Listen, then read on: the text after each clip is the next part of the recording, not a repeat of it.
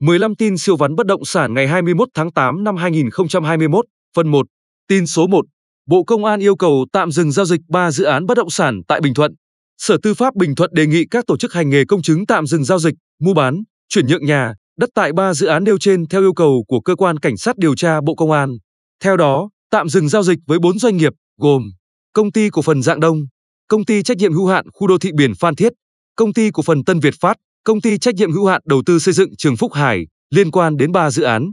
Dự án khu đô thị du lịch biển Phan Thiết, dự án khu thương mại dịch vụ và dân cư Tân Việt Phát 2, dự án lấn biển, bố trì sắp xếp lại dân cư và chỉnh trang đô thị phường Đức Long, thành phố Phan Thiết. Tin số 2, bất động sản sinh thái đô thị vệ tinh nhiều triển vọng. Nhờ không gian sống thoáng đãng, gần gũi thiên thiên, quy hoạch tiện ích đồng bộ, các dự án bất động sản sinh thái thông minh đang thu hút người mua ở và nhà đầu tư. Tin số 3, phân khúc bất động sản công nghiệp đang lên ngôi tại Việt Nam, dự báo quy mô đạt 50 đến 60 tỷ đô la Mỹ vài năm tới. Qua quan sát của GLL, số lượng các quỹ đầu tư cốt lõi tiếp cận thị trường logistics và công nghiệp này ngày càng tăng, qua đó làm tăng khả năng diễn ra nhiều thương vụ giao dịch mua bán hoặc cho thuê quy mô lớn. Nhìn về tương lai, các nhà đầu tư sẽ rất thận trọng, xem xét kỹ lưỡng các danh mục đầu tư trước khi triển khai vốn cho các khoản đầu tư bất động sản. Tuy nhiên, theo bà Trang, giám đốc cấp cao thị trường Việt Nam GLL, nhu cầu về thương mại điện tử và dịch vụ dược phẩm tăng tốc ồ ạt đã đảm bảo rằng logistics và công nghiệp vẫn là loại tài sản tăng trưởng vững vàng hơn so với các loại tài sản bất động sản khác năm 2021. Tin số 4. Bất động sản nghỉ dưỡng sẽ khởi sắc nhờ cá mập ngoại sau dịch.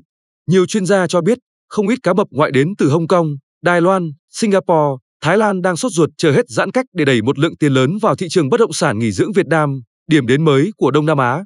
Tin số 5. Sức hút khó cưỡng của bất động sản bờ đông sông Hồng.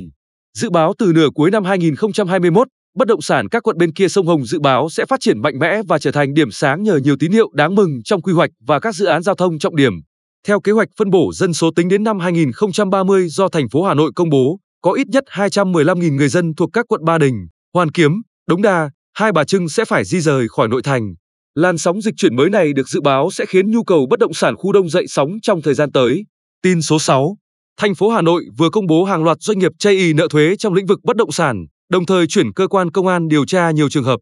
Tính đến hết tháng 5 năm 2021, Hà Nội có 38 dự án còn nợ nghĩa vụ tài chính về đất với số tiền là hơn 3.760 tỷ đồng.